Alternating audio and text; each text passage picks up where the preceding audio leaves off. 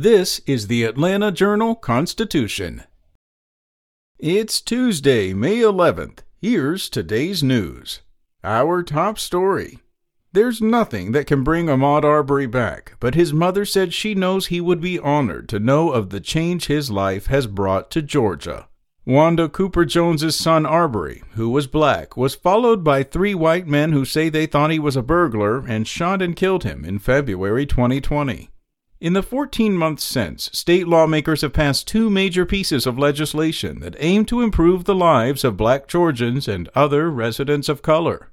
And on Monday, the day after Mother's Day, Cooper Jones was at the state capitol when Governor Brian Kemp invoked her son's name as he signed legislation that will no longer allow most Georgians to arrest people who they believe have committed a crime. The citizen's arrest law was initially cited by prosecutors who told police the men who killed Arbery should not be charged. In education, a note late Friday afternoon to Atlanta Public Schools parents announcing a new 7:45 a.m. first bell for high school students set off a weekend revolt, including a petition urging APS to keep the 8:30 start time. Within hours of learning the news, parents were reaching out to reporters saying the change flies in the face of science, medical recommendations, and national trends. They are right. Teens typically stay up to 10 p.m. or later. For their ideal nine hours, they should sleep until 7 a.m., an impossibility when classes start 30 minutes later. Studies also find delaying the start of high school reduces absenteeism and raises academic performance. In other news, Governor Brian Kemp said he's open to the possibility of slashing jobless benefits in Georgia, putting the state in line to join others canceling the extra $300 in weekly payments that millions of Americans receive on top of their unemployment checks during the pandemic. The governor and Labor Commissioner Mark Butler met on Monday and agreed changes are needed in order to support employers who continue to see worker shortages, according to his spokeswoman.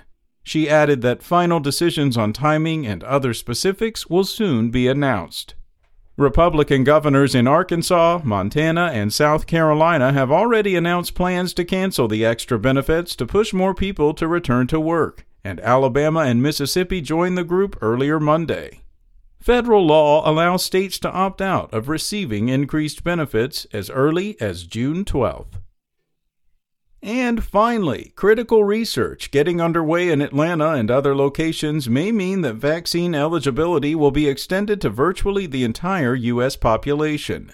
Emory University on Monday said it is participating in critical research by Moderna to determine whether its COVID 19 vaccine is safe and effective in children ages 6 months to less than 12 years old. Up to now, no one younger than 16 has been eligible for vaccination.